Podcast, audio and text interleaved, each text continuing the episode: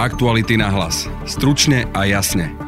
Na zozname Afgáncov a Afganiek, ktorí chcú byť evakuovaní na Slovensko po tom, čo sa Afganistanu zmocnil Taliban, je viac ako 300 ľudí. Na našu krajinu majú pritom priame prepojenie a viacerí z nich sa v tejto chvíli skrývajú, pretože sa obávajú o život. Budete počuť riaditeľku Združenia Marína Michalu Pobudovú. Organizácia sa spolu s Ligou za ľudské práva pokúšajú zabezpečiť evakuáciu ľudí z Afganistanu. Dokonca študenti, ktorí majú na Slovensku študovať alebo už aj študovali, ale uviazli v krajine. Máme na našom zozname aj súdcu, ktorý rozhodoval v prípadoch, ktoré sa týkali Talibanu Máme tam aj prokurátorku, ktorá zhromažďovala e, informácie o, o zločinoch Talibanu a ISIS, ktorá bude jedna z prvých, ktorí budú priamo prenasledovaní Talibanom, ktorí majú nejakú silnú väzbu na Slovensku. Aj to je vlastne ten dôvod, prečo sme sa rozhodli obrátiť sa na vládu. Slovensko však zatiaľ hovorí, že poskytne azyl desiatim Afgáncom. No a napríklad také sme rodina na čele s Borisom Kolárom dnes jasne odmieta tento zoznam navýšiť. Ako sa teda k situácii, kedy o pomoc volajú stovky, plánuje postaviť naša vláda? Budete počuť štátneho tajomníka ministerstva zahraničných vecí Martina Klusa. Nie je to len o azyle, my rešpektujeme názor koaličného partnera a taká je dohoda aj z tej pôvodnej koaličnej rady, že teda koľko ľudí sme ochotní prijať v rámci azylového konania ale potom sú tu aj iné možnosti. Práve počúvate podcast Aktuality na hlas a moje meno je Denisa Hopková. Naše podcasty vznikajú vďaka vašej finančnej podpore. Môžete nás podporiť cez službu Actuality Plus už od 99 centov za týždeň alebo od 3,60 za mesiac. Všetky možnosti nájdete na webe Actuality.sk lomka plus. Aktuality na hlas. Stručne a jasne. Momentálne mám na linke spoluzakladateľku a riaditeľku organizácie Marina, Michailu Pobudovu. Dobrý deň, vitajte. Dobrý deň, ďakujem za pozvanie. Čo vám teda hovoria tí ľudia, s ktorými komunikujete, či už tými, ktorí žijú v Afganistane, alebo s ich rodinami, ktoré napríklad žijú teda na Slovensku? Prečo chcú sem prísť? No, ozývajú sa nám rodinní príslušníci slovenských občanov, ktorí žijú v Afganistane, ktorí sú afgánskeho občianstva, Ozývajú sa nám rodiny príslušníci Afgancov a Afganie, ktorí žijú legálne u nás, že majú nejaké trvalé alebo prechodné pobyty, dokonca študenti, ktorí majú na Slovensku študovať alebo už aj študovali, ale uviazli v krajine Ozývajú sa nám takisto slovenskí humanitárni pracovníci, ktorí majú v Afganistane kolegov alebo kolegyne, ktorí s nimi spolupracovali a ktorí sú aktuálne vo veľkom ohrození. A čo počujeme, že čo sa deje, je veľký, veľký strach a panika čo sa týka toho, ako bude vyzerať situácia v, v najbližších mesiacoch v Afganistane. Ľudia, čo sa nám ozývajú a ktorí sa boja aj o svojich teda známych alebo rodinných príslušníkov, sú ľudia, ktorí pracovali pre vládne inštitúcie, pre ministerstvo obrany, vnútra, školstva. Máme na našom zozname aj súdcu, ktorý rozhodoval v prípadoch, ktoré sa týkali Talibanu Máme tam aj prokurátorku, ktorá zhromažďovala e, informácie o, o zločinoch Talibanu a ISIS, ktorá bude jedna z prvých, ktorí budú priamo prenasledovaní Talibanom. A máme tam aj novinára, ktorý kritizoval v minulosti Taliban, ženskú lekárku, ktorej už, už v minulých dňoch bol Talibanom odobraný pás a bolo jej rozkazané, aby liečila vlastne len ľudí, ktorí pracujú pre Taliban. Takže máme tam naozaj veľmi takú širokú, rozmanitú skupinu ľudí, ktorí sú naozaj v ohrození života um, alebo v nejakom priamom ohrození a ktorí, ktorí majú nejakú silnú väzbu na Slovensku. Aj to je vlastne ten dôvod, prečo sme sa rozhodli obrátiť sa na vládu a požiadať ich o to, aby ponúkli bezpečie týmto občanom Afganistanu. Oni teraz v tejto chvíli momentálne fungujú ako, že sa skrývajú alebo čakajú na kábulskom letisku? Máme v princípe oba prípady. Máme aj ľudí, ktorí sa skrývajú, ktorí sú niekde v Kabule a skrývajú sa a čakajú na informáciu, že by mohli sa presunúť na letisko na rýchlu evakuáciu. Mnohí z nich sa dokonca boja výjsť celkom z, z, z ich ukrytu kvôli tomu, lebo majú strach, že by ich Taliban našiel už predtým, než sa vôbec dostanú na to letisko. ale máme tam aj niekoľkých ľudí, ktorí sú alebo boli na letisku a čakali na to, že sa budú môcť dostať dnu a že ich meno bude, bude, bude zavolané a budú môcť nastúpiť na nejaký evakuačný let. Je to tak, že bez problémov by sa dostali do toho lietadla, ak by teda napríklad tam niekto povedal ich meno, že, že by to bolo bez problémov, že by im v tom Taliban teda nebránil? No, nie je to celkom také jednoduché. Máme informácie o tom z minulých dní, že na letisku alebo z vonkajšej strany sa zhromaždili tisícky ľudí a keď príde nejaké lietadlo a zavolá ľudí, ktorí sa môžu ísť evakuovať, ide len nejaký vojak a zakričí meno. Môže sa vám stať, že ho nepočujete alebo sa vám nepodarí e, predrať vlastne cez tú kopu ľudí až vlastne k tomu vstupu na letisko. Je to naozaj veľmi komplikované. Máme aj situácie, kedy vlastne aj ľudia nie sú úplne v Kabule a, a potrebujú aj nejaký čas, aby sa vôbec dostali e, do Kabulu a boja sa aj absolvovať túto cestu, ak sú naozaj že v nejakých uh, vzdialenejších oblastiach. V tejto chvíli viete povedať, že aký je ten presný počet, či sa teda pohybujeme okolo tých 100 ľudí, ktorí majú nejaké tie väzby na Slovensku, alebo je ich teda oveľa, oveľa viac? Aktuálne máme v zozname e, vyše 300 osôb. Vlastne potom aj čo sme začali komunikovať e, verejne na sociálnych sieťach, tak sa na nás začalo obracať viacero ľudí a tým pádom aj ten zoznam narastol. Takže teraz ich je zhruba 300, skoro 350. Máme tam skoro 100 osôb je maloletých a to rozpetie vekové je od detí, ktoré majú len pár mesiacov až po starších ľudí vo veku 88 rokov. Sú to študenti, ktorí boli prijatí na našu univerzitu, že mali začať tento rok? Máme tam niekoľko študentov, ktorí v princípe už aj študovali uh, na Slovensku a majú uh, platný pobyt tuto, ale nevedia, nevedia sa odtiaľ dostať, uviazli tam. A máme tam študentov vlastne nových, ktorí získali štipendium na štúdiu na Slovensku alebo mali nastúpiť túto na štúdium, ale ešte nemali vybavené žiadne vízum na vstup a vlastne nevedia, že čo s nimi teraz bude a či vôbec budú mať možnosť na Slovensku prísť. Nakoľko je podľa vás reálne, aby vôbec tých 300 ľudí naozaj uh, je možné, aby sa dostali na Slovensko? Ja možno by som len poznamenala, že uh, aj pán premiér, pán minister uh, Korčok uh, spomenul minulý týždeň na tlačovej konferencii, že týchto 10 azylov sa týka osôb, ktoré my sme slúbili našim spojencom, že im ponúkneme bezpečie na Slovensku. To znamená, že sa to ešte netýka možno iných osôb, ktoré by potenciálne Slovensko im mohlo pomôcť. Ja dúfam, že ja si aj myslím, že Slovensko má väčšiu kapacitu pomôcť. Úprimne iné štáty evakuujú vo väčších počtoch než my. Na jednej strane je to aj pochopiteľné, lebo my sme nikdy nemali zastupiteľský úrad v Kábule a také silné prepojenie tam nemáme, ale zároveň sú tu tieto osoby, ktoré uh, naozaj sú v ohrození, uh, legitimne by potrebovali pomôcť a uh, majú silné väzby na Slovensko, čo znamená, že, že už je tu aj nejaká podporná sieť, ktorá tu existuje, ktorá by sa vedela vlastne o nich postarať alebo im pomôcť postaviť sa na nohy, keby sme ich na Slovensku prijali. Napríklad Boris Kolár sa vyjadril viac menej jasne, že on bude blokovať, vetovať akékoľvek snahy o navýšenie e, počtu a vieme, že tá koaličná rada, tá koalícia funguje na nejakej dohode Čiže je to v tejto chvíli otázna. Mňa teda zaujíma, že, že čo sa teda stane, pokiaľ ten azyl nedostanú. Že či majú šancu, že by mohli napríklad ho dostať z inej krajiny, alebo sú napríklad vlastne spätí tak so Slovenskom, že myslím, že aj toto sa asi v nejakej miere posudzuje, že pre nich vlastne týmto šanca končí a v tom Afganistane pravdepodobne teda zostanú. To je veľmi pravdepodobne individuálne. Ako ste spomínali, tým, že majú silnú väzbu na Slovensko, tak sme prvá krajina, na ktorú by sa obrátili o pomoc.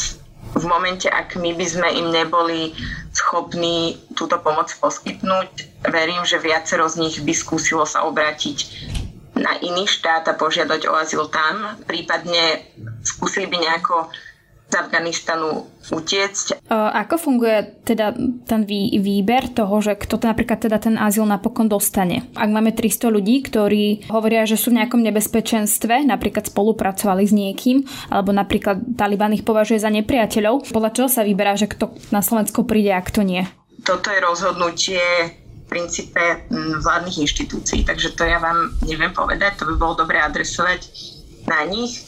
Možno len tu je potrebné povedať, že v princípe o, o azyl sa dá žiadať až na území Slovenskej republiky, čo znamená, že títo Afgánci nemôžu akoby teraz požiadať o azyl, hej, že oni môžu požiadať o azyl až v momente, kedy prekročia hranicu Slovenska, budú tu u nás a vtedy môžu požiadať o azyl.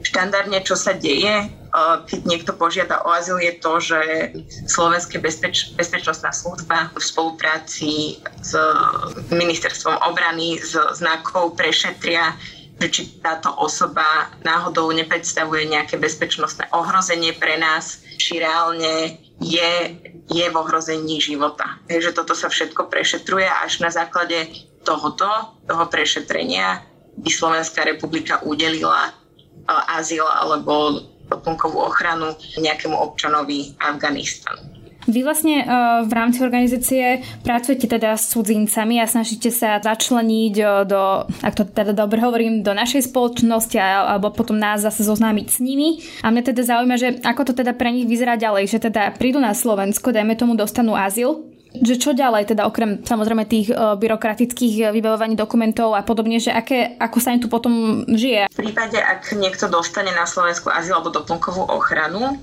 stane sa akoby klientom integračných služieb alebo organizácie, ktorá poskytuje tieto integračné služby a ktorá je zazmluvnená štátom na to, aby ich poskytovala.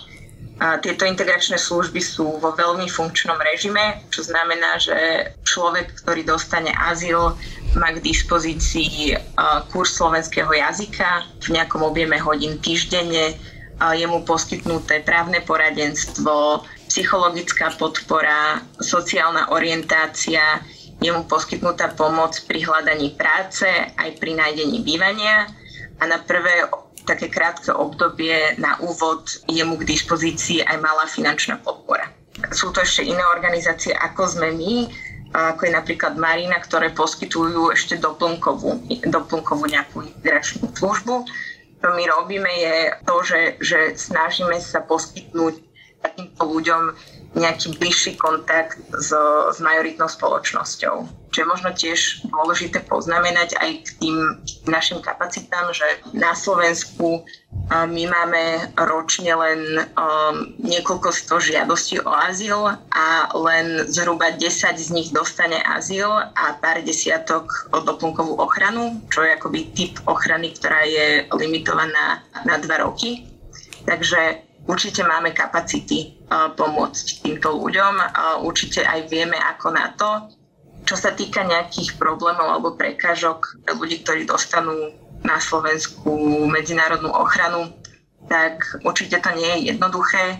Stretávame sa s tým, že tým, že napríklad finančná podpora, ktorú na úvod dostávajú, je veľmi nízka, tak je problém nájsť dostupné bývanie Občas sa stretávame s predsudkami od majiteľov bytov, lebo nechcú prenajať bývanie napríklad niekomu, kto je v úvodovkách utečenec mávame niekedy problém s tým nájsť pracovnú pozíciu, keď ešte človek e, nemá zvládnutý slovenský jazyk, ale to už sa nám tiež v posledných rokoch podarilo prekonať. Aké vy máte teda e, skúsenosti, že ako Slováci reagujú na ľudí, ktorí prichádzajú z cudziny, napríklad teda pože- uh, dostanú azyl. Teda otázka je, že či, by, či sú Slováci otvorení napríklad tomu, aby, aby na Slovensko prišlo, dajme tomu, 300 ľudí z Afganistanu.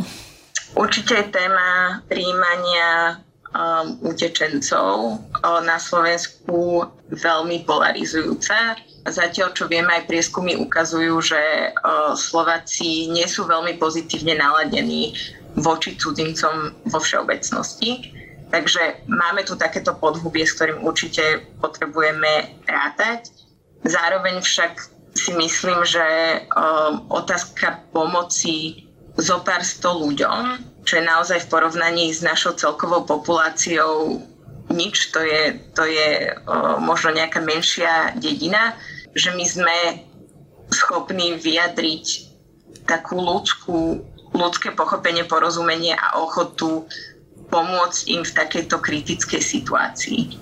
Hlavne keď sa jedná o ľudí, ktorí už naozaj majú túto na Slovensku väzby, mnohí študovali, pracovali, majú tu rodinných príslušníkov, ktorí tu študujú, pracujú, žijú, majú slovenských uh, mužov alebo ženy, ktorí sa nám za nich zaručujú, že by boli prínosní. A to naozaj, že tu sa jedná o ľudí, ktorí pracujú alebo sú skúsení v oblasti IT, uh, ktorí sú vysokoškolsky vzdelaní, ktorí naozaj môžu byť aj pre nás prínosom. Aktuality na hlas. Stručne a jasne. Momentálne mám na linke štátneho tajomníka ministerstva zahraničných vecí Martina Klusa. Pán Klus, dobrý deň. Dobrý deň, prajem. Je možné, že by Slovensko ponúklo azyl aj ďalším ľuďom z Afganistanu? Za ministerstvo zahraničných vecí a európskej záležitosti môžem potvrdiť, že rokujeme o rôznych alternatívach, ako by sme mohli byť napomocní, ktoré vychádzajú samozrejme z toho, že tu prebehla Rada pre zahraničné veci ešte v útorok a potom v piatok aj ministeriál NATO, kde sme sa zúčastnili. Momentálne prebieha diskusia vo vnútri vládnej koalície, aké sú ďalšie možnosti pomôcť, ako len tých už 10 dohodnutých azylov a ja predpokladám, že táto diskusia sa uzavrie doslova, že v najbližších eh, hodinách, najneskôr dňoch uvedomujeme si, že tá situácia v Afganistane je veľmi zložitá a mimoriadne riziková. Vy hovoríte, že rôzne možnosti pomôcť, to znamená, že Slovensko je skôr naklonené pomôcť eh, nejakou inou pomocou, ako udeliť azyl ďalším ľuďom z Afganistanu? Áno, my sa koordinujeme s našimi spojencami, či už v rámci Európskej únie alebo NATO a viaceré tieto krajiny avizovali, že sú prípadne ochotné a pripravené byť súčinné v rámci osôb, ktoré my napríklad dostaneme na územie Slovenska. Sú tu viaceré varianty ako NATO, vrátanie možnosti udelenia tzv. národných víz. Toto všetko je v tejto chvíli prerokované na úrovni viacerých rezortov, ako hovorím aj na úrovni vládnej koalície. A ak sa tam nájde zhoda, tak je tu priestor na to, aby sme mohli pomôcť e, výrazne viac osobám ako len tým pôvodne avizovaným desiatim. Lebo napríklad Boris Kolár jasne e, napísal na sociálnej sieti, že on vlastne odsúhlasil tých desiatich ľudí z Afganistanu a zvyšok bude vetovať. Preto ma teda zaujíma, že či je vôbec je možné mať na tom politickú dohodu, že by sme pomohli viac ľuďom z Afganistanu. Ako hovorím, nie je to len o azile. My rešpektujeme názor koaličného partnera a taká je dohoda aj z tej pôvodnej koaličnej rady, keď som tento návrh svojho času predkladal na vládu že teda koľko ľudí sme ochotní prijať v rámci azylového konania, ale potom sú tu aj iné možnosti, ako sa dá pomôcť. Ako hovorím, tieto koordinujeme s našimi spojencami. To znamená, že my by sme napríklad, dajme tomu, aj odleteli do Afganistanu a pomohli nejakým ľuďom odtiaľ, ale oni by teda dostali azyl v inej krajine? Áno, toto je jedna z alternatív, plus e, samozrejme je tu možnosť e, udelenia, ako som spomenul, národných víz, ktoré majú veľmi dočasnú platnosť. E, takisto sa hovorí o tom, že sú tu krajiny, ktoré sú ochotné si následne potom, ako budú títo ľudia v bezpečí týchto prerozdeliť. Čiže tieto všetky alternatívy sú v hre. Máme informácie, že viacerí spojenci majú dnes eh, poloprázdne lietadla pri návrate naspäť a to je niečo, čo samozrejme nie je dobrou správou pre tisícky ľudí, ktorí sa snažia dostať do bezpečia, takže treba tú kapacitu využiť naplno a táto sa vo veľkej miere odvíja od toho, ako sa jednotlivé krajiny postavia napríklad ku krátkodobým možnostiam pomôcť, kde vidíme aj priestor pre Slovenskú republiku. Aktuality na hlas. Stručne a jasne. Momentálne mám pri sebe riaditeľku UNICEF na Slovensku Mariu Sliacku. Dobrý deň, vítajte. Dobrý deň. Pani Sliacka, vy vlastne ste mali aj taký blog, kde ste písali, že niektoré organizácie odchádzajú z Kabulu z Afganistanu a vy tam práve, že ostávate. Je to bezpečné, aby UNICEF zostal v, napríklad v hlavnom meste Kabul alebo celkovo v Afganistane? Tie informácie, ktoré máme od kolegov z Afganistanu sú zatiaľ také, že nikto nevie, ako to bude. Tá situácia sa mení každý deň, ale zatiaľ teda o, môžu pokračovať vo svojej práci. Boli dni alebo obdobia, kedy napríklad boli požiadaní Talibanov, aby na chvíľu prerušili uh, svoju prácu na niektorom území, ani nie kvôli tomu, že by to nebolo možné pokračovať, ale skôr kvôli takej bezpečnosti toho personálu. A vždy, keď sa situácia uklone na danom mieste, tak tá práca môže pokračovať ďalej. Takisto tie informácie sú také, že naozaj zatiaľ z tej komunikácie s Talibánom vyplýva, že Taliban chce, aby ostali na mieste a pomáhali ďalej. A na druhej strane, ako situácia nie je jednoduchá, pretože naozaj nikto nevie, čo príde a, a ako bude každý druhý deň vyzerať. Ale na druhej strane sú aj pozitívne správy, e, že oblasti, ktoré boli predtým ťažko dostupné a nebolo možno v nich pracovať, tak dnes dostupné sú. Mňa zaujíma, že čo vám hovoria kolegovia, že sa deje v tom Kábule, či vám sprostredkujú, že je to tam nebezpečné. Zatiaľ takéto informácie nemáme. To, to, čo teda je jasné a čo z toho vyplýva, že najhoršia vec, ktorá sa tam stala, je tá panika, ktorá vznikla a vznikla na letisku. E, s tým, že svetové médiá aj slovenské médiá opili pozornosť na to, že odchádzajú e, zahraničné organizácie evakuujú ambasády svojich zamestnancov, tak vznikla obrovská panika, ktorá vlastne spôsobila to, že zahraničné aerolinky prestali operovať. A toto je asi najťažšia časť tej práce aj pre UNICEF, pretože veľká časť pomoci sa dopravuje práve letecky a ak nebude zabezpečený prístup na letisko, tak bude veľmi ťažké dopravať niektoré hlavne zdravotnícky materiál. Napríklad Afganistan, málo sa o tom hovorí, lebo teda sa hovorí o tom konflikte, ale je jedna z dvoch krajín na svete, kde stále je ešte pandémia obrny, alebo teda veľmi rozšírená detská obrna a to sa rieši očkovaním. Hej, a o, vakcíny sa veľmi ťažko budú dovážať na nejakých nákladiakoch, napríklad z Pakistanu, pretože oni sa musia dopravať do jednotlivých tých oblastí a pokiaľ nebude fungovať dlhodobo letecká doprava, tak toto bude problém. V čom spočíva tá vaša práca v teréne? Lebo vy teda pracujete najmä s deťmi a so ženami. Čo tie deti a čo tie, tie ženy potrebujú a potom sa dostaneme teda k ďalej, že čo sa pre nich zmení. Afganistan nie je len o konflikte. Konflikt je vlastne len jedna kríza, ktorá tam prebieha. V súčasnosti v Afganistane okrem teda ozbrojenej situácie alebo ozbrojeného konfliktu, ktorý tam je dlhodobý, je aj obrovské sucho v Afganistane na niektorých miestach a takisto pandémia COVID-19, ktorá je u nás. A z hľadiska tohto to pôsobenie UNICEFu je zamerané na niekoľkých oblastí. Prvé je očkovanie, čo som spomenula, hlavne čo sa týka detskej obrny a teda prevencia voči detskej obrne a osypky.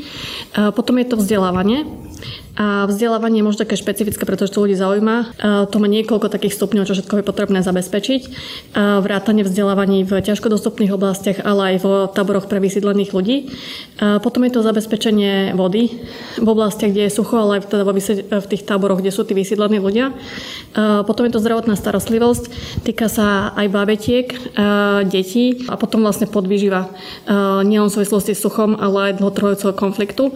No, tak napríklad, keď ste spomenuli to vzdelávanie, o tom sa dosť teda veľa hovorí, že napríklad teda, e, čo podľa vás sa zmení, alebo môžu zmeniť teda e, tou vládou Talibanu v tej krajine napríklad pre tie deti alebo pre tie dievčatá alebo pre tie ženy. Netýka sa teda mm, len dievčat, týka sa aj chlapcov, pretože veľakrát sú dievčatá možno tá rizikovejšia skupina práve preto, že sú možno viac ohrozené z hľadiska tej bezpečnosti a že sa o nich rodičia viac boja.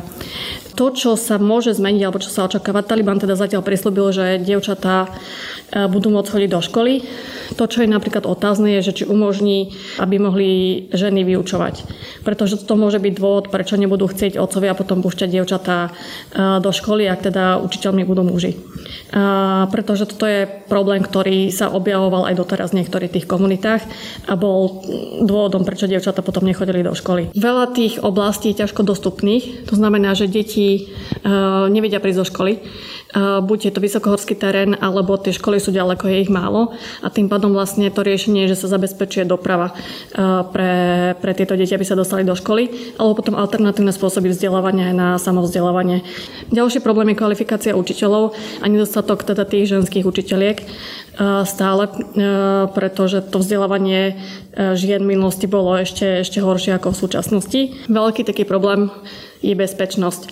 E, tým, že sú tie oblasti konfliktné alebo tá cesta do školy je dlhá a na nej sú rôzne nejaké nebezpečné nástrahy, tak to je dôvod, prečo rodičia častokrát nechcú dievčatá poslať do školy, pretože sa e, aj v súčasnosti stále objavujú útoky na školy. Že nedávno, myslím, že to bolo v máji, v, v jednej také vzdialnejšej e, provincii v tých častiach Kábulu bol práve takýto veľký útok na školu, do ktorej chodí 7500 žiakov, že je to, bol taký dopyt po tom vzdelávaní, že oni fungovali na tri smeny a vlastne v priebehu jedného dňa tam boli tri výbuchy. V tom čase bolo v škole 4,5 tisíc detí a veľa tých detí zomrelo. Vy ste spomínali, že je otázne, že čo bude so ženami učiteľkami. Uh, Taliban síce hovorí, že chce rešpektovať práva žien, že veríte tomu, čo hovorí Taliban, a, alebo ste skôr k tomu skeptická, keď teda aj hovoríte, že je vlastne otázne, že či ženy budú môcť učiť, to znamená asi celkovo teda pracovať. Humanitárne organizácie pracujú na základe e, neutrality nezávislosti a vyjednávajú so všetkými stranami konfliktu. To sa diela aj doteraz. Taliban tam bol doteraz a za posledné roky sa darilo ako keby zlepšovať tie výsledky vo vzdelávaní dievčat. To znamená, že ten, ten prísľub tam je. Pokiaľ sa nebude komunikovať e, s Talibanom e, v rámci ich nejakých rešpektovaní nejakých náboženskej kultúry alebo proste nejakých kultúrnych mantinelov, ktoré oni majú, tak sa to určite zlepšovať nebude. Preto je vlastne dôležité tam ostať a viesť ten dialog, pretože aj to vzdelávanie dievčat sa zlepšovalo práve v, v oblastiach, ktoré možno boli viac také neviem, ešte žili možno v takých väčších stereotypoch a tam je dôležitá pra- práca práve s tými náboženskými lídrami, ktorí vlastne tak isto potom môžu ovplyvňovať tých otcov a mužov eh, v dedinách a ktorí potom umožnia vzdelávanie dievčat. Na druhej strane aj, aj tí muži, aj možno dôsledkom toho, že existujú dnes už aj sociálne médiá a tak ďalej, že veľakrát eh, to boli aj také jednoduché dôvody, kedy muži sami pochopili, že je pre nich lepšie, aby žena bola vzdelaná, pretože nemuseli s ňou chodiť nakupovať, nemuseli s ňou všade chodiť a v podstate oni oni sami boli potom veľa viac nezávislí, keď žena dokázala aspoň čítať a písať. Tým deťom v Afganistane, ako teda oni okrem toho vzdelania doplacujú na ten konflikt, lebo napríklad vy ste teda písali o tom, že sa tam to násilie stupňuje, že sú deti verbované do ozbrojených síl napríklad. Mm, tak je možno poviem na začiatok, takže ona sa veľa hovorí o tom, že ako budú trpieť dievčata a ako to bude mať situáciu na dievčatá. Ako tie obavy sú naozaj veľké, ale práve to, čo prežívajú dievčatá, tak veľakrát tie isté vlastne veci sa týkajú aj chlapcov.